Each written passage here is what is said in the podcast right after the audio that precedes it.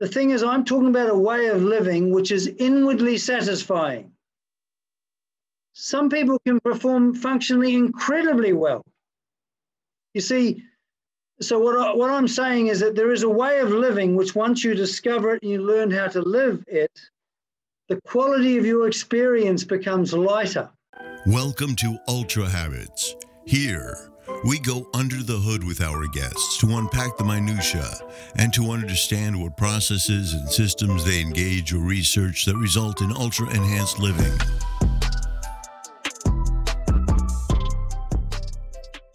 Hey guys, it's RJ Singh here from Ultra Habits, and we are introducing our 20th and final guest for season one of the Ultra Habits show. My friend, my mentor, and my teacher, Bede Draper. Now, Bede is not world famous, but in my view, he should be the man. Deeply impacts everyone that he comes into contact with. Now, you guys know me. When I say someone is a mentor, I do not take that word lightly. The man has truly impacted the way I live life. Now, Bede and I met a few years ago. Coincidentally, it was a 6 a.m. flight to Melbourne. I'm a horrible flyer at the best of times, and I usually am not talking to anyone at 6 a.m., but they put me in the back of the plane next to this man who was reading a book by Meister Eckhart. And for some reason, for some reason, I still do not know today, and we talk about this in the conversation. I ask him a deeply profound question, and without hesitation, he gives me an answer.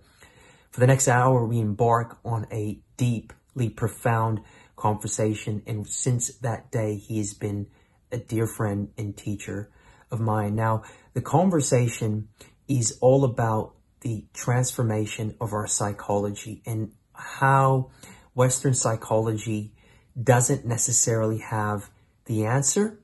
And Bede has a unique way of blending philosophy, Eastern religion, Western religions, and he infuses it all to teach individuals how to relate to the world in a much healthier way. Now, his teachings are deeply existential, meaning they're not about concepts, they're not about thoughts, they're about being and relating to the world in a certain way that changes our psychology. It is quite disruptive in terms of the traditional way that we view mental challenges and mental illness and depression.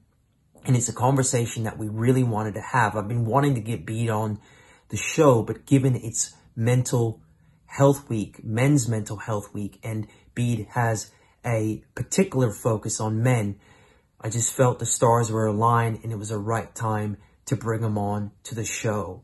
So I really hope you enjoy this deep conversation. It is complex at times. It's extremely simple at times. And I go much more personal in this conversation given the relationship I have with Bede. I really hope this information, this conversation, the insights that you get from this interview really hit home for you. And like always, we're really keen for your feedback, okay? From here, we're going to be closing out season one. We're going to take a month or so off to focus on season two. Until then, we'll have content released. We'll still be contactable. But again, hope you enjoy this episode. Peace out. Today, I would like to welcome episode 20 guest, a wonderful friend, mentor, teacher, Bede Draper to the Ultra Habits show. Welcome, Bede. Okay, thank you very much. It's glad to be here. And before we kick off into what we're going to be talking about today, I wanted the opportunity to set some context. So, B, you may not remember, but the way we met was very strange. It was a cold morning. I think it was a 6 a.m. flight to Melbourne. I'm not a great flyer. I have the anxiety at, at the best of times. And I get on the plane and I sit next to this dude and I look next to me, and generally that, you know, in the morning, I don't talk to people. I'm big grumpy, and I look next to you, and you're reading this book. I, I kind of glance at the cover. I don't want you to know that I'm looking at what you're reading, and it's Meister Eckhart. And and I know instantly, you know, what you're into. And for some bizarre reason, a question comes to me, and I to this day don't know why I've asked you that question I asked you that uh, I referred to the book of Genesis and I said, something to the effect of in the book of Genesis, when it says it starts off with I am, is that is that statement and does that statement mean that God is either everything or nothing? I have no idea to this day why I asked you that question. And you thought for a, a split second and you said yes. And um, that kicked off our, our relationship a few years ago. So it's been an interesting journey and I've learned hell of a lot. And now I'm ready to take your wonderful teachings to my community. Really good. Okay. So um, another interesting uh, thing is that this week is Men's Mental Health Week. And I know that you focus a lot on general mental health, but you do have a particular focus on the challenge of the modern day man. So I think it's quite interesting that we're having this conversation today. So today we're going to be talking about the transformation of our psychology, right? So that's a that's a big statement and we're going to unpack that throughout this show. So before I jump into the material, B, can you give us a bit on your background, your your training, and what you've been doing the last 40 or 50 years?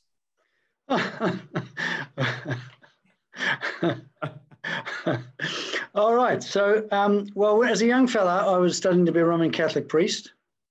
Uh, and that's where I got particularly interested in psychology and I got interested in philosophy and, uh, and spirituality, I suppose. And then um, I uh, came to Sydney and then I uh, just started a business. And then I, I then resumed my academic studies. I did a Master of Applied Science, which I completed in 1999. And I also did various uh, postgraduate courses in different forms of Western psychotherapy. Um, and then, uh, to cut a long story short, when I was about 56, I was overread, but I, was, I thought, I always had the impression that I was sort of smart. but how come if I was so smart, why am I so miserable? Why, why, do, I, why do I have an angst, an unrelenting angst that seems to hum in the background? And so I sort of thought that, you know, I sort of come to a, a crisis point in my life where I thought, you know, what, what's, what's happening? What's, what's wrong? And then, by as chance would have it, I came across an Eastern teaching called Vedanta, but particularly a particular person who's, who taught Vedanta. His, his name was Swami Dayananda. And what, uh, what surprised me was his psychological insight. It was just truly remarkable. And I thought, I got to get in front of this guy. So my wife and I packed up and uh, went to India. And I studied with this man for 14 months. And I'd also given up before this, I'd given up any form of practicing psychotherapy because I felt it was like the blind leading the blind. So then I spent 14 months with this remarkable mind who clarified so many things, particularly the issue of human suffering and how to resolve it. And then I said to this man, I said to him, this guru, I said to him, well, when I go back to Australia, I'm going to systematize your work. I'm going to, I'm going to create a form of life coaching and psychotherapy based on your teachings. And so I, I've spent the last four years working rather intensively at that and working out the different issues with that that concern. And then and so now it's fairly much in a very good working order if you like. And it can be communicated to western people because it's not only just dayananda's teaching. I bring to this approach of life aristotle and a person called st thomas aquinas so the very traditional philosophy of our west socrates etc and and the teachings of Freud. I, the uh, the teachings of Freud are, uh, can be looked at in a certain light. I'm not saying everything he said, but there were certain things that he said that are extremely relevant to us as human beings. And I decided that my main emphasis was going to be working with young men, from say about 24 to about 45. And just, just be, can I just jump in there? Yeah.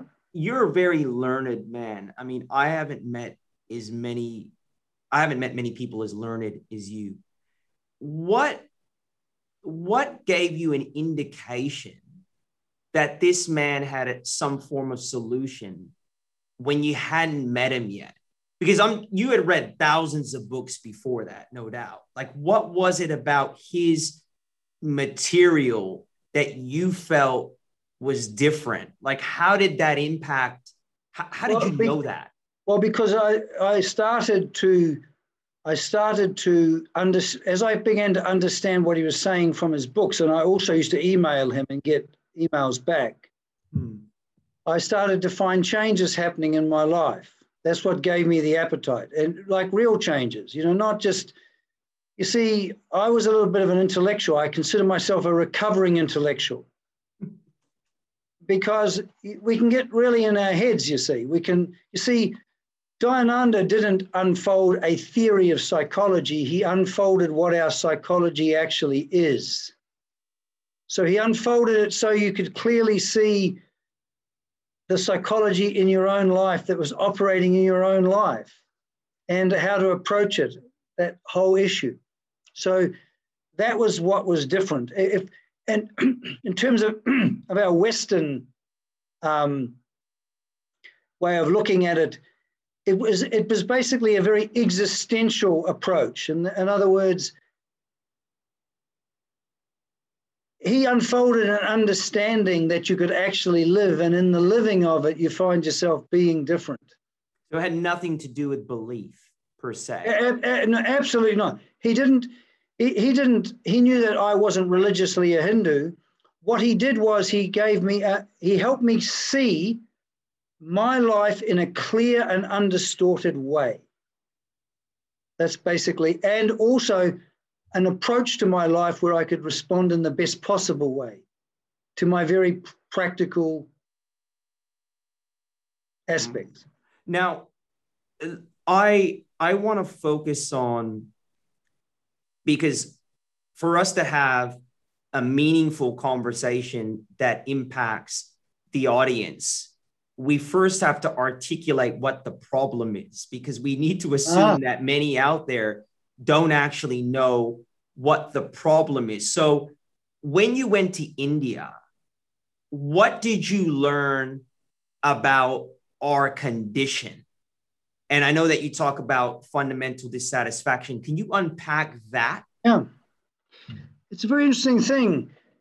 In the West at the moment, everything's positive. There's positive spirituality and there's positive psychology and there's being your own person and being outstandingly successful and all of this sort of stuff. And the problem is with that is that for Swami Dayananda, our fundamental problem was a sense of self dissatisfaction. I hate being the way I'm like, and fear. And the thing is that this fear is so intense because, you know, we can die tomorrow. It's so intense we deny it actually. We're not, we're not even aware of it. But what we are aware of is the compulsiveness of human life, where we find ourselves compulsively doing things that don't help us, or compulsively not doing things that do it would help us. And so for Swami Dayananda, you, we had this that human beings suffer from a fundamental self hatred, actually that they're trying to compensate for. So, for example, have you ever seen someone wanting to be outstanding and presenting themselves in the most magnificent way? I do it all the time. Of course.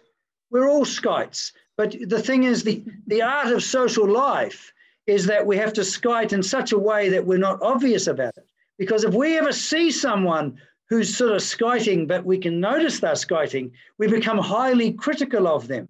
Dr. Freud calls this projection because we see, because what happens is we are critical of them because when we're critical and we have this urge to criticize other people, it is simply because in ourselves, we can feel the, the burden of guilt is taken off us. We don't feel bad. Other people are bad and defective. And when we're looking at their faults, we feel good in ourselves. Can I ask you a question on that? Yeah. Why are we obsessed with famous people or inspirational people? What is it? I, I, I think it may be the the other side of the coin in regards to what you're talking about. But where does this obsession come with famous people or the people whole that- admiration thing? yeah I tend to believe what Freud thought about that is disguised form of envy.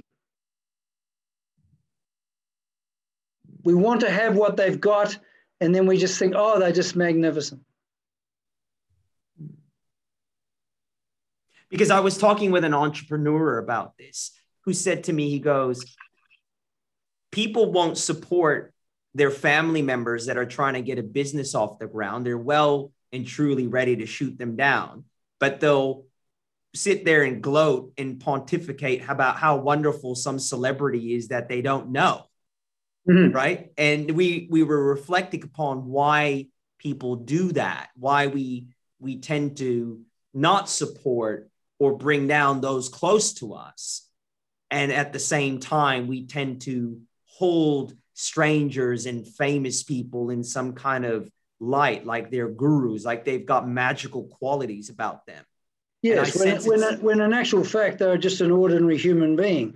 We live in a very competitive culture. And so, what moves us psychologically are often four things. First thing that moves us is jealousy. I want to be like you. I want to be in your shoes. And then we ramp it up and it becomes envy.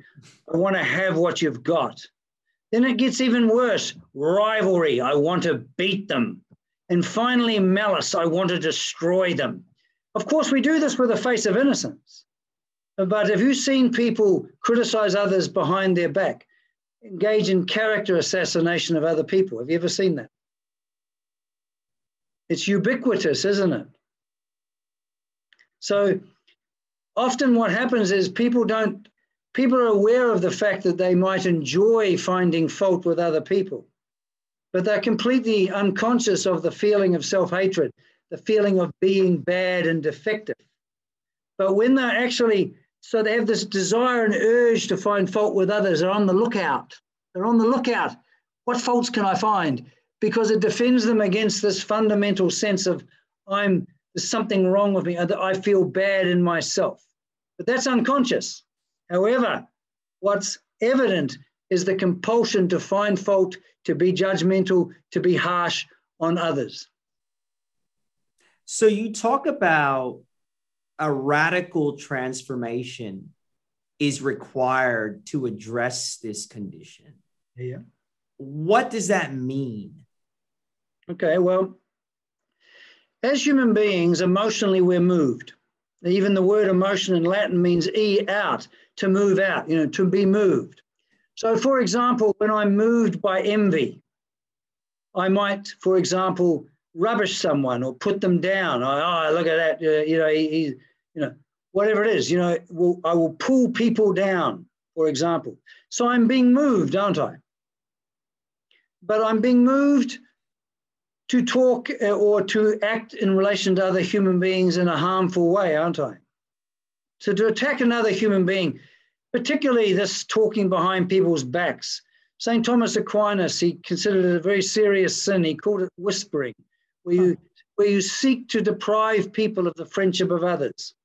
So when, when we are moved by to act in such a way and we go with this movement and we attack others, say, for example, behind their backs, or when we are constantly trying to put ourselves up and to, to, to win the game against other people. When we're being moved by that, that has certain results. But there's a fundamental problem. See, when we look at the word transformation, trans means across. So it means in being, you being in one form here and transformed into being another form here. In other words, we're talking about the discovery of what is truly good. How do I live a good human life?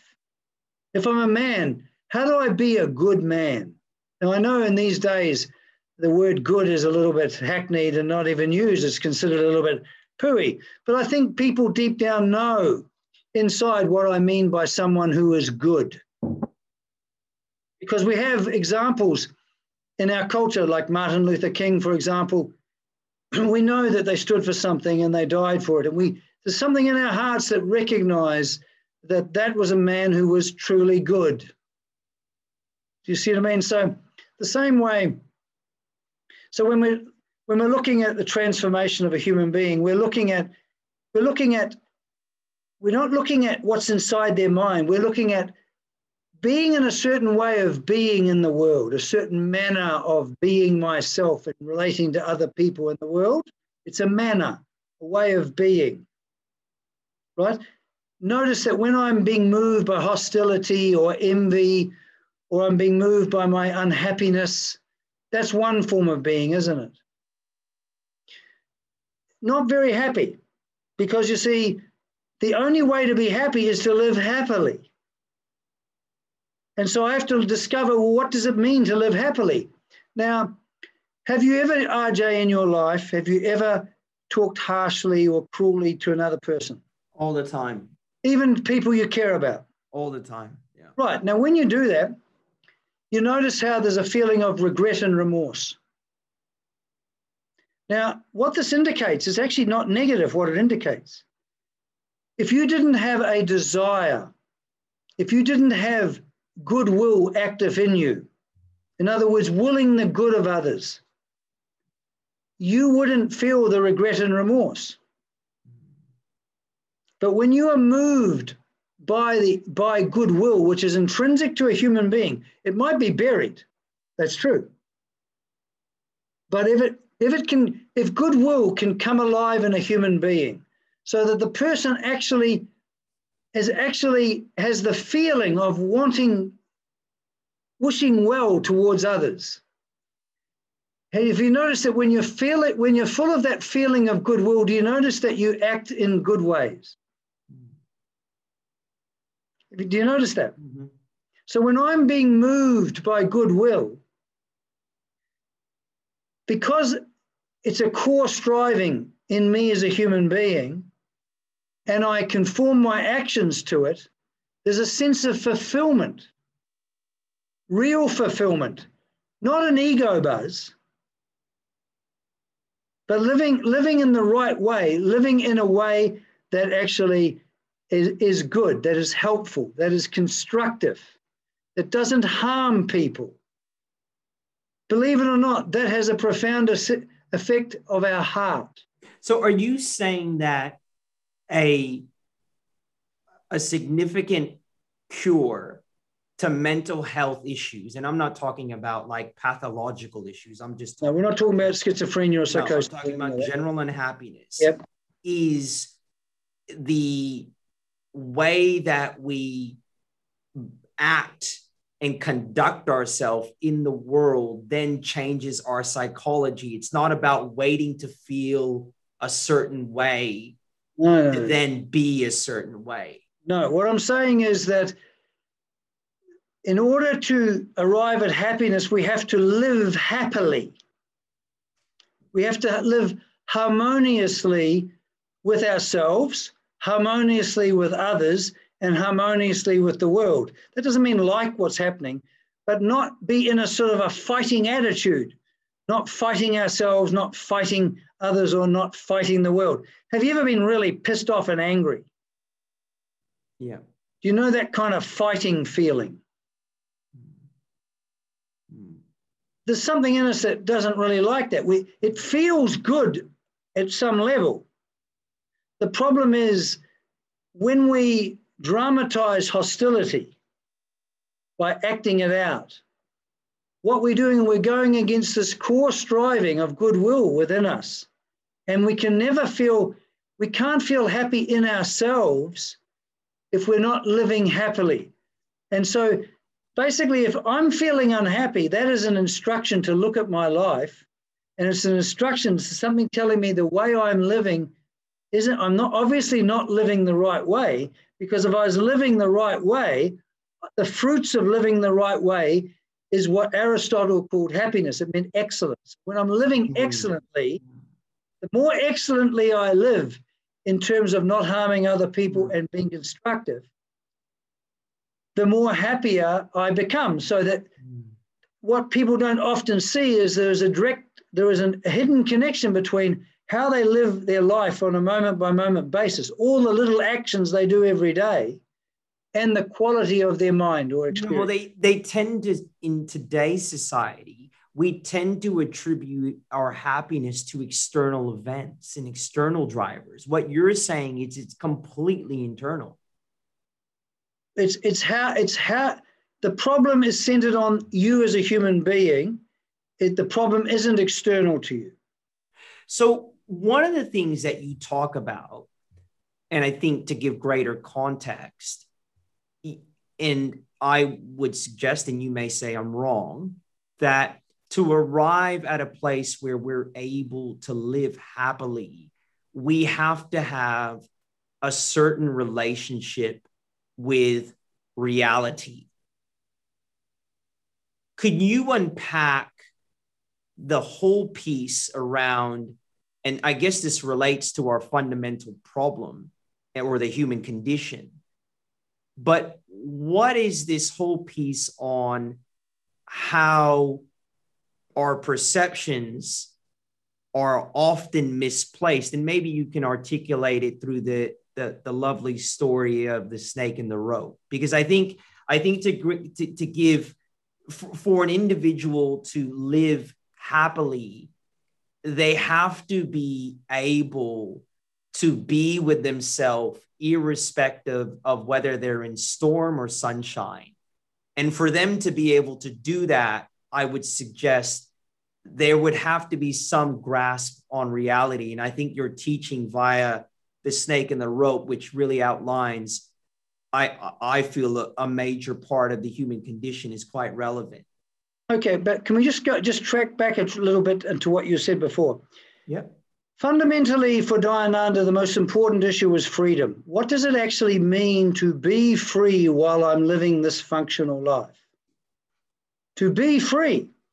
Now, so what happens is I'm always facing events, aren't I? I'm always facing four times, types of ca- categories of experience. I'm having an experience that I like. I'm having an experience that's more than what I like. I'm having an experience which I don't like. And I'm having an experience that's the opposite to what I like. Now, this is never going to change. In my human life, doesn't matter what the success gurus tell you, you are always going to be facing experiences you like, more than what you like, not what you like, and opposite to what you like. Now, if when that experience happens, if you suddenly praise me and say, Bede, I think you're just a wonderful guy. Really? You think I am? And I suddenly become inflated like a peacock, right? Am I being free or am I being determined by an external thing? Totally determined. My way of being is actually simply a reaction, a blind reaction. In this case, a so called positive, I feel good about myself feeling, right? Because of what you've said. But next week, guess what you say? Bede, I think you're a bit of a jerk. Oh, right. So that's the opposite to what I like. So again, because you act with me in a rejecting way and I suddenly find myself going to pieces, is that being free or is it being determined? Being determined. So what happens is normally these four things that are happening are like a, a, marionette, like a puppet. They make you feel good, make you feel bad, make you feel good, make you feel bad, make you feel good, make you feel bad. And what we desperately try and do is we want to get rid of, we want to get rid of all of the the less than what we like and opposite that we like, and we want to have all what we like and uh, more than what we like. The problem is the way the world is, that's never going to happen. You're never going to happen. That means that if it's true, does that mean that the only way I can be happy is by making sure I get what I want and more than what I like and and and and and, and what I like? Or is happiness something that's quite independent of these four things? Because if it's not, freedom is an impossibility. That's so revolutionary because I mean there's throwaway quotes and all the bullshit we hear. Happiness is inside you and blah blah blah. But yeah. what you're giving us is a uh, a a framework that is very clear that when applied to our experiences, we can see how we're an absolute yo-yo on a daily basis. Yeah, Dayananda called it an emotional yo-yo. Oh, did he? Yeah. Okay. So what we're wanting, what we're wanting is we're wanting a way of being in the world that comes from us, not being caused by external events. So, what is the inhibitors? What are what what's the deep human condition which prevents us from doing that? Like, why is it that we are programmed that way, or how do we come to be programmed that way? Right. Well, that that that's an interesting point, but we'll just take it slightly. Slightly. We'll look at we'll look at what the solution depends upon. to the degree that I can become accepting, that doesn't mean liking but the fact of being alive to what's happening in front of me with an accepting attitude. So if I can actually accept what's happening in front of me, doesn't mean like, to that degree, I find myself acceptable. Mm-hmm. If I'm fighting and resisting and desperately trying to change the world so I can be happy every single minute of the day, I will never have any peace. Because what I'm attempting is I'm trying to make the world in such a way that it never has anything that I dislike or opposite to what I like. That's like, have you ever heard of the Greek god Sisyphus? He had a he had what he he was condemned because of a bad boy. The gods put him in, in eternal hell. He had to roll this big rock up a hill and he'd just keep going up. He'd just he'd go, oh yes, I'm nearly, I'm nearly gonna get ah, and then fell down again. Then he'd grab the rock and he would do it again and again. And every time it come down, it would fall down, and then he'd forget that it failed, and he'd still have hope that he's to do it. Right? So, people, have you known the experience of hoping that one day your life, your external life, was just going to be full of things you just like and more than what you like, and not have any of the other. Have you ever wanted to pursue something like that? It's never possible. For the rest of your life, think you're going to have experiences that you like, more than what you like, opposite of what you like, or less than what you like. The question is can you basically fundamentally accept that fact first? Come to an acceptance of that fact. How do we do that, Pete?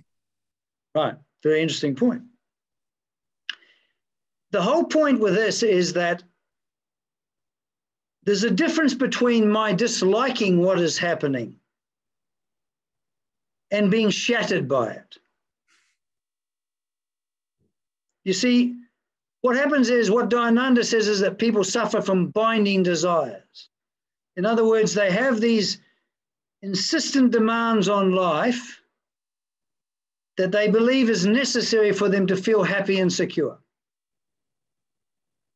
And in our culture, it's material acquisition, material being successful at material acquisitiveness, greed.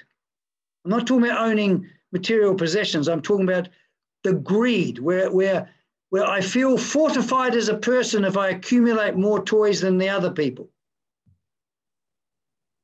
Hmm. So greed, power. There's nothing like status and power. So is this all in response to our fundamental dissatisfaction? Yes, yes it is because these there's nothing like position or prestige that gives you a, a sort of a, a wonderful feeling about myself. But what that one, why it's a wonderful feeling is it protects me against the feeling of I'm a piece of shit. So how do we is are are you saying it's wrong to be driven? No. Well, driven, yes. Dayananda made a distinction between ambition because Dayananda was a very ambitious guru. He created lots of schools. They even in Harvard, they look, they actually wrote a paper on, I think it was called um, social entrepreneurship or something. Yeah. So he he built uh, schools for lots of them. So he considered ambition in the light of goodwill that brings value into the world is an extremely important thing. But when I'm going for status, I'm not really interested in bringing value into the world. I'm interested in valuing myself in a, in a higher position than others. And let's face it, you can't have a village idiot without a village. Do you think it's possible to be ambitious without feeling the pull of desire for status? And is that a bad thing? Is well, it- well, first of all, uh, we all human beings, because we're brought up in this culture, will have impulses, emotional impulses towards status, power, and and and greed. That's not the question. The question is, is that can I live a life so that I can still I can live a life of goodwill and concern. Right? So so that the whole point is is, is, is not what reactions we have in ourselves. We can have any kinds of emotional reactions. What counts is my ability to see what's happening in front of me clearly and in a clear and undistorted way and then being able to respond to it in the best possible way. So you're saying that it's not the issue that human emotions come up. That is not the issue itself. It's whether they move you in such a way that they determine how you see and how you act. Otherwise, they're just a, a fact to be accepted. What's the mechanism that enables us to accept them as a fact versus get swept away with them? Well, first of all, I have to first of all come to understand the value of living what we would call a good, wholesome, worthwhile, productive life. Living in a worthwhile, constructive way. And this is based on two things. We have an innate striving for two things. We have a striving to be in harmony to be accepting, to be kind, basically, to express goodwill. We've got a striving that wishes well for people. We also have a striving to take care, to take care of others and ourselves, right? Now, when we satisfy those strivings, we feel complete in ourselves because we're living in the right way. There's a feeling of completion, when I when I am being moved by goodwill, I'm not being so-called positive and trying to have positive thoughts. I just find myself acting kindly, don't I? Mm. And and the thing too is that is that when we're when we're looking and we're facing life, we need to respond in the best way. We need we need concern, the emotional feeling of concern about my life and my life of other people around me. And for example, and this is important because when I've got concern active in me, I will have the urge to act in a way that takes care of myself and others. That's the problem with alcohol or drugs, for example. When the pleasure of drugs or alcohol become more important, the concern can actually stop moving me, and then I let my life just go out of control. So when we're talking about, so we're not talking about positive thinking. We're talking about a way of life that is governed by goodwill and concern.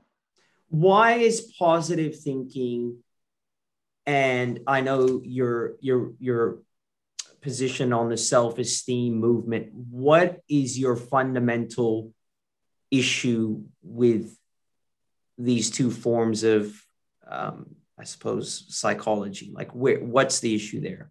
Okay. We have this thing called feeling good about myself.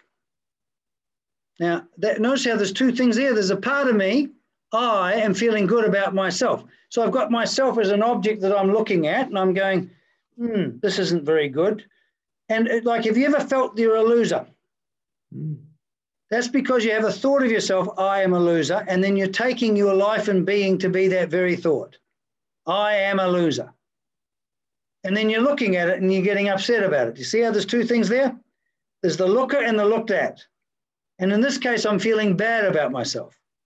If I suddenly make a lot of money this month, I might feel rather good about myself. But it's the same it's, it's either ego inflation or ego deflation. In our culture, we consider ego inflation or self-esteem mental health. That's in for my in my books, that's insane. Because the problem is when you're trying to build up your self-esteem, it's like blowing up a balloon. What happens to balloons? Uh, they pop. Yeah, so you're afraid. Whereas let's have a look at the different thing. Let's say, for example, here I am. I live my life. My life isn't an abstraction. My life is me being in a particular experience and me responding to that experience. Would that be true? Mm. That's what my life is. Now, if I if I have you noticed that when you have a feeling of goodwill, even if people are acting in ways that are not very helpful or even hostile, do you find you don't get caught up in being hateful and acting and dramatizing hate? Do you find that? Mm-hmm. When you so when you're actually governed by goodwill, the fact of the matter is is that you have this will. I I you understand the value of living in the right way. You understand the value of not harming other people or yourself. And because that's expressing goodwill, isn't it? A feeling of goodwill, wishing we can even wish our ourselves well. We wish ourselves well, we wish others well. So we, because of that, we take care of ourselves, we take care of others, we take care of ourselves. So when I'm imbued with goodwill and and I have the dynamic of concern, that's when I'm motivated, aren't I? I'm wholehearted, aren't I? And so I'm acting, I'm acting, I'm, I'm, I have a, you could say I have a positive way of life in the sense that it's constructive and beneficial. It's what Dayananda says that we have to shift from being a consumer. Now, when I'm caught up in self esteem, give me, give me, give me love, give me, tell, tell me how good I am and tell me that I'm loved and, and tell me that I'm just a wonderful person. And no one ever told me that I was a wonderful person. I just need to be told I'm a, that is six year old stuff. Little six year olds need to be loved like that and supported. But if you're 23 or 30 or 40 or 50 years old, Dayananda says we don't need love. We need to bring love to our relationships. We need to shift from being a consumer, gimme, gimme, gimme, gimme. In other words, when we're a consumer, we think the world is a big breast that we, we want to suckle from. He said we've got to shift from being a consumer to a contributor. You've said before, and I love this statement, that Western psychology doesn't have the answer, but Vedanta doesn't have the problem. And I know your view is that certain forms of Western psychology focus on the individual psychology, where your approach is much more existential, focusing on, I suppose, a form of ethics. And I know we've talked about Stoicism, and I know you know quite a bit about it, which is quite popular in today's society because I think people are feeling the results from having a sense of ownership through their actions, being governed by goodwill and a way of life, irrespective of the state of our psychology. Right? Yes. What, what we want, what we want is we want a manner of living that we're so we're living our life. It's what Dayananda calls self-mastery. I'm living, I'm living my life. I'm not, you see, when I'm living a life for fame, for greed, and for power, that's not living for my life. That's not my life. That, that's external values that I've incorporated because I belong to this culture.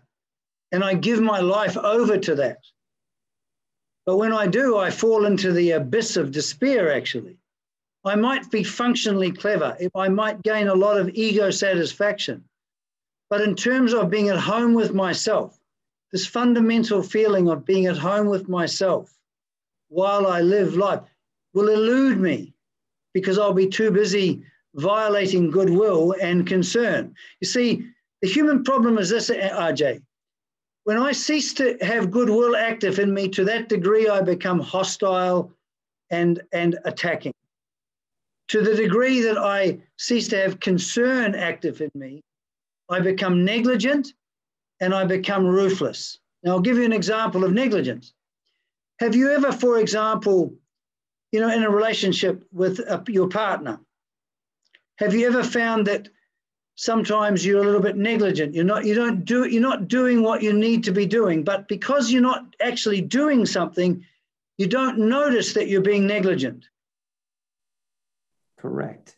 I I can say that our relationship is traveling at its best when I am proactive and conscious yeah. about making her life better and easier. Right. Yes. 100%. I mean, that's when, see, when with concern, what happens is when you're concerned, you're actively looking at what's needed to be done because you, you're, you're moved by the emotion of concern. When that concern drops, you go into a state of negligence. You're not really aware of mm. the, the factors. You're not really aware of what you need to do. so you meet every day. Yeah, hi, darling, you know, but you're not really concerned. You're not really responding to what's needed, what Dayananda calls doing the needful. So your life starts to go out of control because it's like, you know, if I'm driving a car, imagine that driving the car on the left hand side is goodwill and the other side is concern. Right? When I let go that steering wheel, what happens? I crash and burn. So this is a very topical thing. It's Men's Mental Health Week. I am continually around men that are bitching and complaining about their relationships and I have to be careful that when I'm having these conversations that I don't become negative and drawn into it. It seems to be um, proliferated within the men's community. This whole issue with wives and she doesn't understand me and this, that, and the other. Now, you said something once very interesting, and I'll paraphrase. You said something to the effect of our relationships are what's between like you, you yes. said something can you what i said what i said was that your relationship with your spouse is what you say and do and how you say and do not what you think not what you think you see I I I failed at two marriages. I failed at my first marriage, and then I failed at my present one. We broke up. We're back together. We're happy now. But what happened was, uh, I when I broke up with my second wife, I was convinced that she was just simply a neurotic such and such, and I felt victimized because I, you know, I thought it was her problem. now, when I started learning about what Swami Dayananda was talking about, I found a most amazing thing happen. As I changed my manner of relating to my wife, in other words, I would do, I'd make sure that I do one gallant, manly act a day. The feminists might hate me for this, but I would do some gallant act. You know, like you know, just putting your hand when you're guiding her through the door. Um, uh, darling, would you like a cup of coffee? Um, so I, as I started to improve my conduct with her, do you know that my cognition of her improved? That's interesting. That? That's interesting. That? Interesting. Where I was, I did not see that because I was acting uncaringly and indifferently and ruthlessly in the end, I mean, no, no physical violence, but just, you know, kind of cruel and mm. attacking, you know, just become a mess. But when I, what I didn't realize was that I was building an image of her in my mind every time I did that. I didn't see the relationship between how I was seeing my wife and my manner of relating. Now I know that when I get who are people I work with, if they start, I know that if if what happens between themselves and their wife or the, or the wife and the husband, if that doesn't change, nothing changes. I heard a guy um, I listen to quite often. He's a um, uh, a yogi uh, out of LA, and he said, and his wife's a yogi as well. They're um, interesting couple, and he said, when I start to see my wife's defects, I know something's going on with me. When I start to harp on it, when it becomes that repetitive and it becomes heightened and increased. What would you say to that? Well, that's where we, go back to Dr. Freud and the mechanism of projection.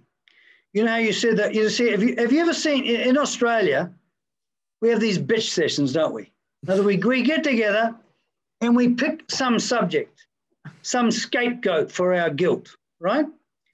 And then we we just totally slag the person. Have you ever done this? And it's so enjoyable. Why is this enjoyable? Because because we feel self-hating deep down. When I'm looking at the defects and the wrongness of others, I'm freed. It's a defense mechanism. Do you actually, mean hate in the in the actual accepted use of the absolutely. word? Strong. Okay, right. Absolutely. But it's because it's so horrible and painful, it's universally denied. So even though we see, have you noticed that? Have you know how often have you seen people rubbish other people? How often does that happen? Daily. That is guilt in action. That's guilt projected, self hatred projected. You're hating someone else instead of yourself. What does that do for us when we do that? It defends us against uh, being, being anywhere near our own self hatred. Because when they are the bad ones, we feel so polished, so virtuous, so good. In, fa- in fact, we feel well nigh omnipotent after a bitch session. Have you noticed that feeling of unbelievable elation the more you can slag? It's the dark side of human life, actually. The uh, fact that because mm. of our self hatred, we have an urge to find fault and to attack other people. I, I was reading an interesting study in the Harvard Business Review that said gossiping and doing what you're saying, they believe was potentially linked back to tribal relations, as how we actually related with one another in terms of building close bonds and relationships. It's an interesting theory there that well, well, well, it is. Well, there is no. There's there's a certain. Well, what happens is on an individual level, I find fault, but then I can have a collective. We the we the good, and we're fighting the those the evil. Mm. Do you see what I mean? So human beings have this tremendous self hatred that they want to, a, to be released from the burden of, and the way they do it unconsciously is to find fault with other people. Do you know why we have that?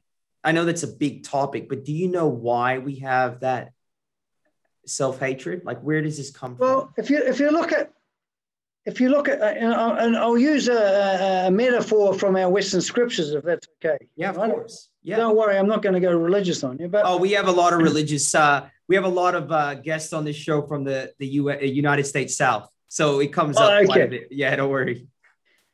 In, in our Western scriptures, they talk about the branch and the vine, and Dayananda had a similar thing. When the branch is cut off from the vine, it withers, doesn't it? It, it withers. It because it's it's cut off from the, the, the life sustaining nourishment.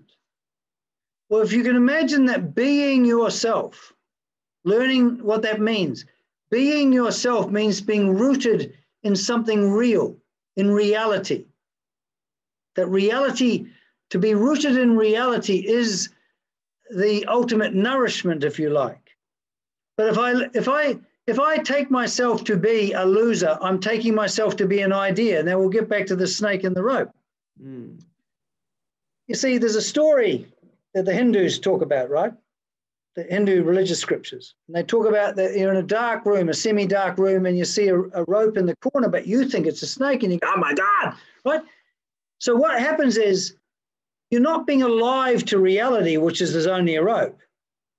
You're actually having an experience of a snake, but that experience is untrue. In other words, it's a notion that has turned into an experience that you are having. It's delusional. So, in other words, you're cut off from reality, aren't you? You're not alive to facts. Now, this brings how us. We, how do we know when we're misperceiving Bede? Well, in that, and this, well, there's a very simple way. You can bet your boots any time that you're in friction or in conflict, you're misperceiving. You're caught up in ideas like, you know, when you, oh my God, I'm such a loser, right? The fact of the matter is, tell me something. uh, RJ, when I when I'm looking at you, and I'm thinking, are you? Are, is the life and being you are my thoughts I'm having about you? No. It's a thought about you, isn't it? Mm. But it's definitely not you, is it?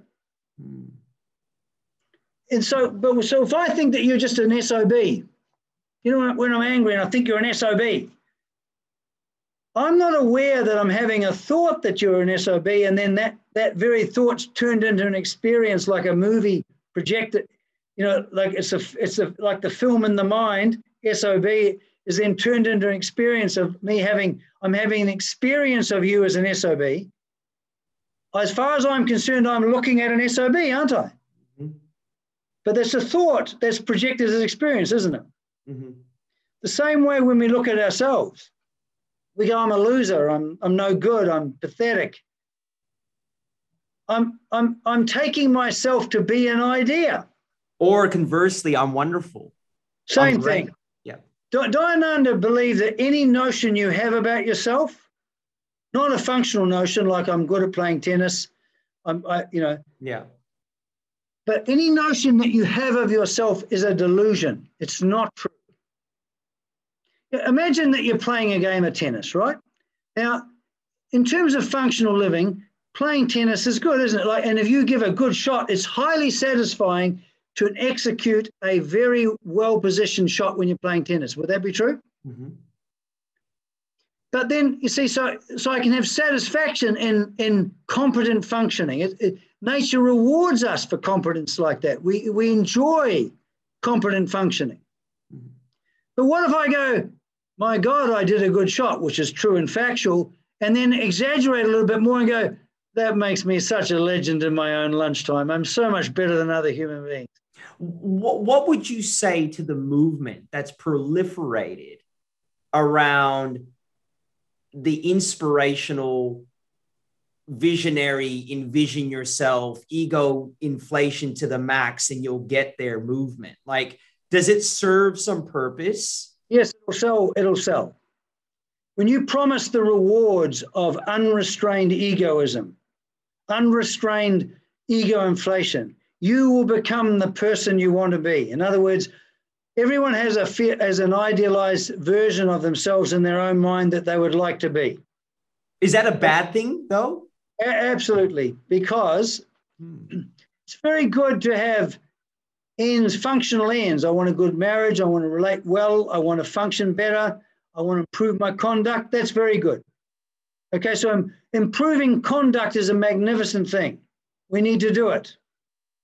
But this whole idea that I'm going to become a wonderful self, it's, it, I think it's, it's, it's, it's the most um, destructive form of egoism because if I'm constantly trying to be a good look in my own eyes and the eyes of other people, I'm becoming, I'm self conscious, aren't I?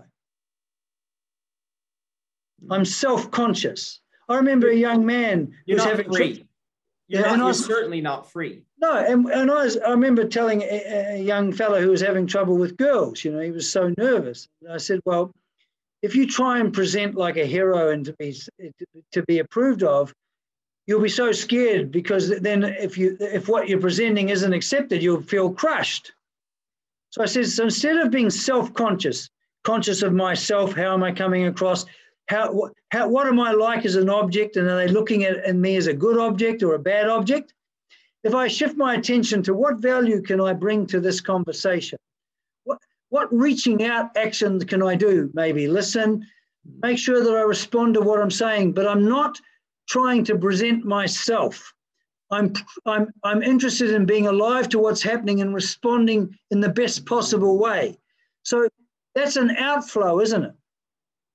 Your method and your model is all about rigorously being rooted in reality. And there's Yes. a very little threshold or tolerance for fantasy. Really. Human vanity is so tenacious. And because it has a defensive function. You see, if I've got a wonderful view of myself, it protects me against the, the horrible view of myself that I've really got. And That's you're what- saying that no form, and I would agree with this, that no form of ego inflation. I mean, we see billionaires committing suicide. That Yes. should tell us something, right? Like Yeah. you're saying that no form of ego inflation will ever fully defend us from a potential fall. No, because you see, in Latin, you know what vanity means? Vacuous, empty. That's the root. That's the Latin root for the word vanity. Empty.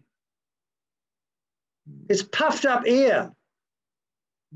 Do you see what I mean? Like, for example, if I imagine if I, I imagine myself as superior to other people, right? So first of all, I've got I need other people uh, and, and compare myself favorably in order to feel good about myself. That's why, and then I feel the smug self-assurance. Tell me something. When I'm full of myself like that, am I? Is there any possibility of me being kind? No. No. And you see, as a human being, what's very important is that I build cooperative and communal bonds with other people. Particularly, the most one of the most important bonds is with my spouse and my children. So I want to be able to relate in such a way that I feel bu- build a strong feeling of community with my wife and my children, don't I? Or my mm. or husband and children. You see, so that's important. Now, is that ego inflating? No, it's satisfying because it, as a human being, I'm a communal, I'm a communal being. So if I'm not communing with others, if I feel superior to others, do I feel a commonality with other people or do I feel a superior disdain? Mm, yeah. But in the in this world of heroism now, you know, this entrepreneurial heroism, Mm, the thing is this whole desire to be outstanding i'm not talking about producing outstanding results bringing value into the world that's a different thing when i use my entrepreneurial uh, impulses to for, for in the service of self-glory in the end it'll mean nothing because when I'm only involved with myself, what happens to my sense of solidarity with other human beings? mm.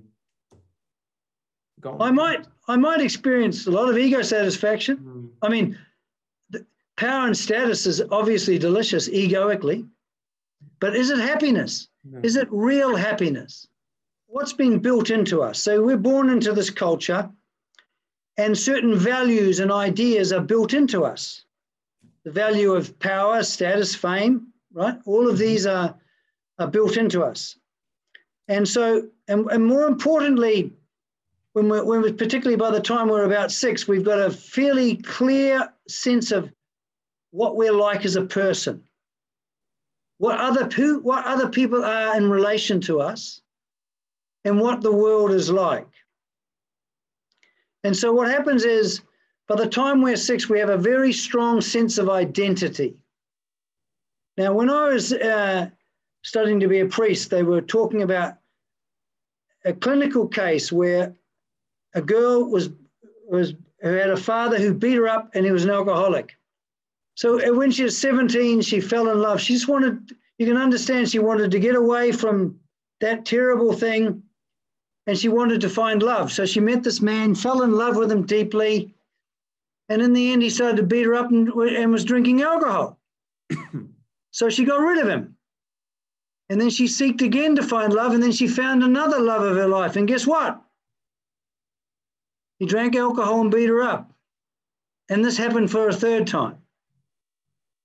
Now, Dr. Freud was very impressed with this. He thought that this is crazy. You know, this obviously, and he thought it was a death wish. But Swami Dayananda uh, saw it, sees it differently. What happens is, once you're about six years old, you've got a sense of identity that's been formed by interactions with other people. And that sense of identity you now believe to be your life and being. You believe it's your life and being. So now you actually are going to preserve that no matter what, because that's preserving your life. So what she did, Freud called it a repetition compulsion. Have you noticed that we tend to repeat the same types of arguments, the same types of upsets, the same types of relationships, they're ending up the same way? And we, and we wonder, well, what's why is this happening? As far as she consciously understood, she was seeking happiness. Can you see that? But unconsciously, she had an appetite for the very same type of interactions that formed her in the first place. So you're saying that we we seek to reinforce our sense of identity irrespective of it being positive or negative. Absolutely. Why? Because of fear of death. You see, when I take my life in being, how how how strong is self-preservation, RJ? Well, it's the it. It's the thing. And the fear of being nothing. Have you ever felt sometimes maybe bored and empty and it's sort of a bit uncomfortable because there's nothing really attracting your attention? Mm. We fear nothingness. We, we, that's why we have to promote ourselves. The fear of being nothing is incredibly strong. I remember a young kid in my school days. His father used to beat him up. So when he came to school, he would actually deliberately do very naughty things in front of the teacher to elicit the punitive response from the teacher. Do you think he was enjoying being hit by the teacher? No.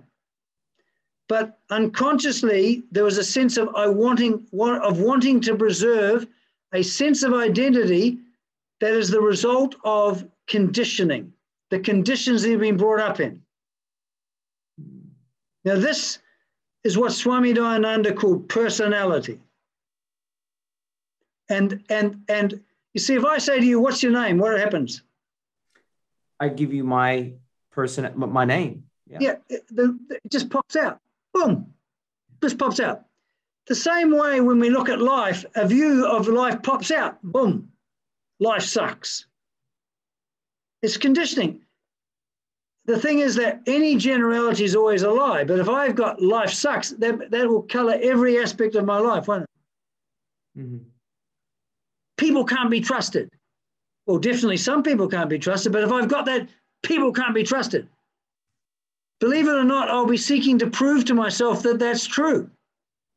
I'll do stupid things. I might trust people and then go, yeah, there you go. You can't trust people. Have you ever seen people say to you, yeah, uh, you can't trust people? Have you ever heard them say that? Mm-hmm. mm-hmm. And there's a certain kind of like, a, like as if they're enjoying it in a funny way. Mm. They're proving they're maintaining their world, which is to maintain their identity. So, if I could just put this into a um, a bit of a, a flow, we have our conditioning, which is the causes and conditions. Yeah. They then they then create reactions which are unconscious. And oh no, create- that, that way, uh, and but then what happens is once the personality is formed, the sense of identity is formed. Yeah. We have a compulsion to live it out. And then that dictates the way that we see and causes Absolutely. the misperceptions and the confusion. Yes. And and that then is ultimately which or what causes us to be unhappy in the world and yes, and keep on repeating the same types of interactions that are painful, the same types of mistakes, the same types of experiences. It keeps us enclosed in like a box. Do we have to have a grasp or a level of awareness on our particular type of conditioning to be alive to reality? No, no. Well, I'll, I'll just explain that when I understood that Dayananda had solved this particular problem, that's why I went to India because I knew from what I read that he had he had, he had a solution to this. That's why I went specifically. That, yeah, he had a solution to how to resolve that repetition compulsion to to to to make that false sense of identity disappear. Yeah. So so in your so so many people that listen to the show are executives they're high functioning capable people, and their view would be that they have a very strong sense of identity that has served them well.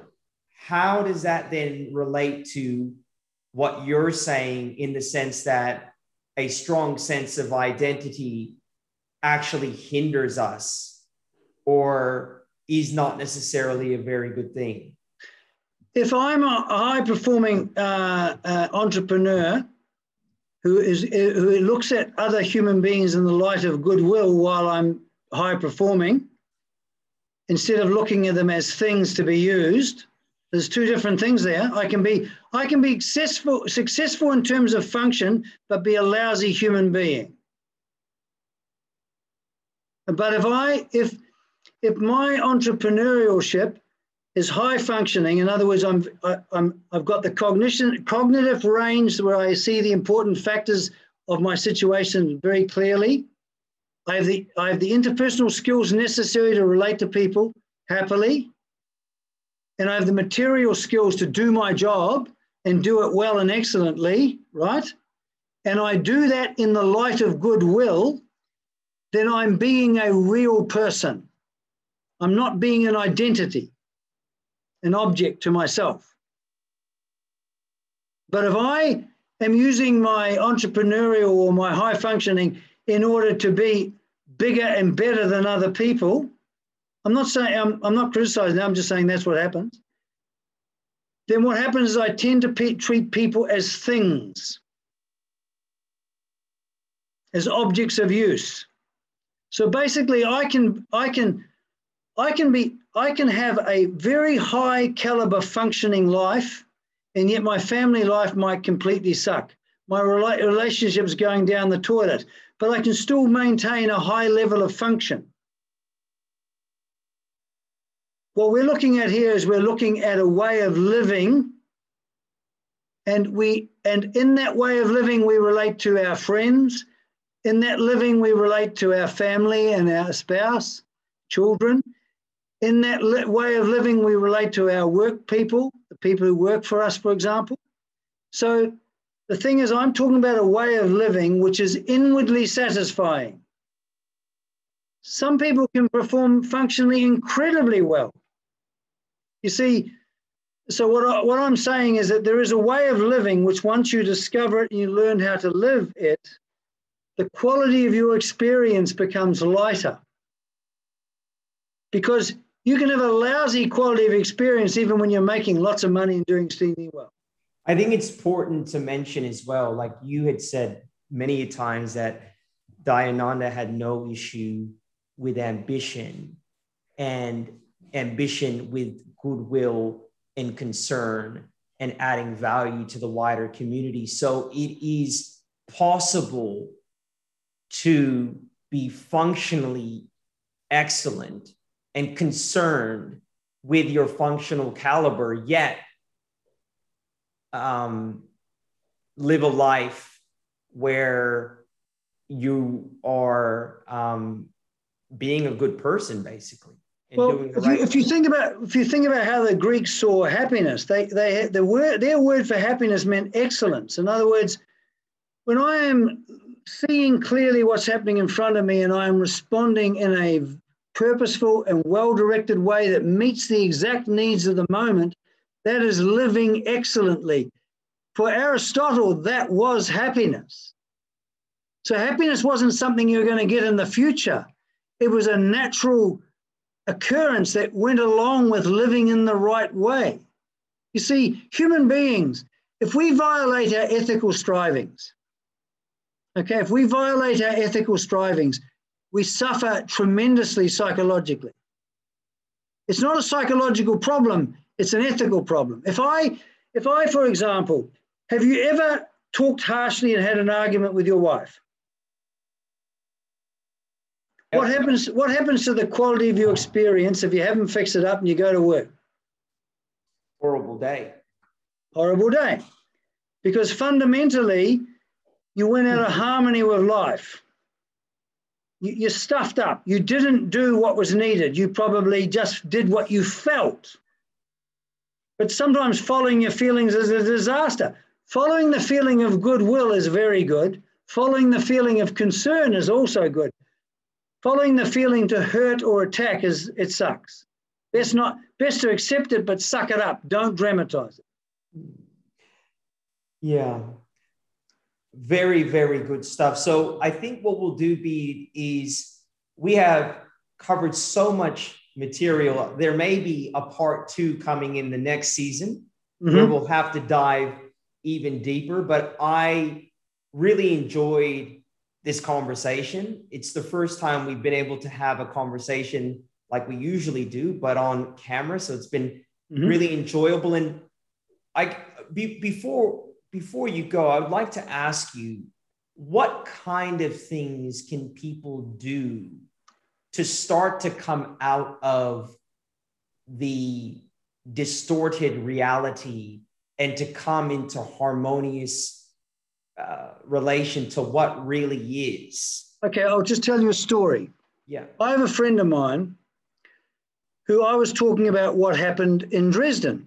And I said the Dresden bombing uh, after the war. And there were mainly old people and children and women and children.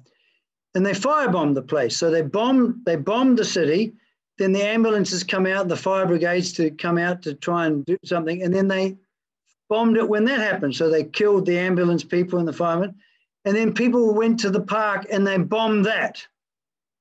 Right. So it was terrible crime. And when I said this to him, because he was English, he said, but they they did that to Coventry. So what he did was he didn't see another human person. What he saw was an object, a thing, a German. And and so basically he saw another human being or those people as objects, as things. And because they were evil things, he was completely incompassionate, no concern whatsoever, because he was seeing them as a thing.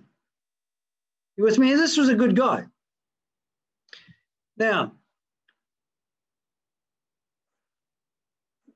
we need to relate to pre- people as persons, not as objects. So that means that, you know, when you go to the barista, make sure you make contact with the person. Hi, how are you? Don't just go here, coffee, please the thing is that make, make it a communal act, an outgoing act, and make sure that you communicate to every human being in this manner, in the light of goodwill and concern. and notice when you don't, and you'll notice when you don't. When you commit to this, you notice how often you fall away from goodwill and concern. But just on a daily basis, understand that your act, your life consists of little daily acts that you make every day. And you're either building up a quality of mind, a quality of being which is lighter, happier, more fulfilling, or you're building up unknowingly a quality of being which is depressed, alienated, cut off, or whatever. But if you if you reach out and you see what's there and respond in the best possible way, you start to live in the world of reality. And then you, you can test this for yourself. And next time, maybe we can go over that.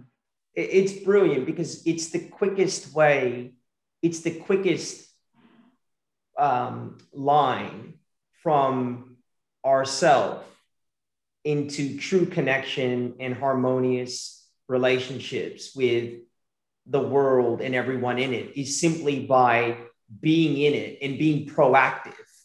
Yes. Correct. And can I just say one thing before we end? Yeah. When we look at self improvement, we can go, oh my God, I've got so much to do. Oh, it's too much. That's not the way to look at it because that's you've gone into your head and you've got into ideals and all that stuff. We're not interested in self ideals, improving myself. I'm interested in improving my conduct. So what I'm, and I'm, I'm going to do it one moment at a time. So each moment, uh, uh, like in a moment in the hourglass, of sand. I'm going to just do this as one moment the best I can. Then the next moment, the best I can. The next moment, that's all I'm going to concentrate. I'm not going to worry about the whole Bede project or the RJ project.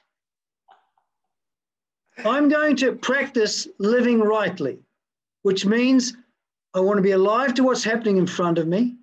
And I want to respond to that in the light of goodwill and concern. When I do that, I am living happily, and there is an inevitable result that goes along with that. So, just to wrap that up, don't be so concerned with our psychology or our feelings. Be more concerned with how we're actually being in the world. How we are living in the world, yes. Bede, where do we find you? Um, I've, I've got a, I've just uh, got a, a, website called um, being, beingfreewhileliving.org and also another website called manability.com.au. And we'll put that in the show notes. So don't worry about trying to spell that out. That'll be available for everyone that's listening and watching. Okay. All right, Bede. Again, thank you so much for your time. And I'm sure I'll be talking to you later on this week. It's a pleasure, RJ. Bye bye.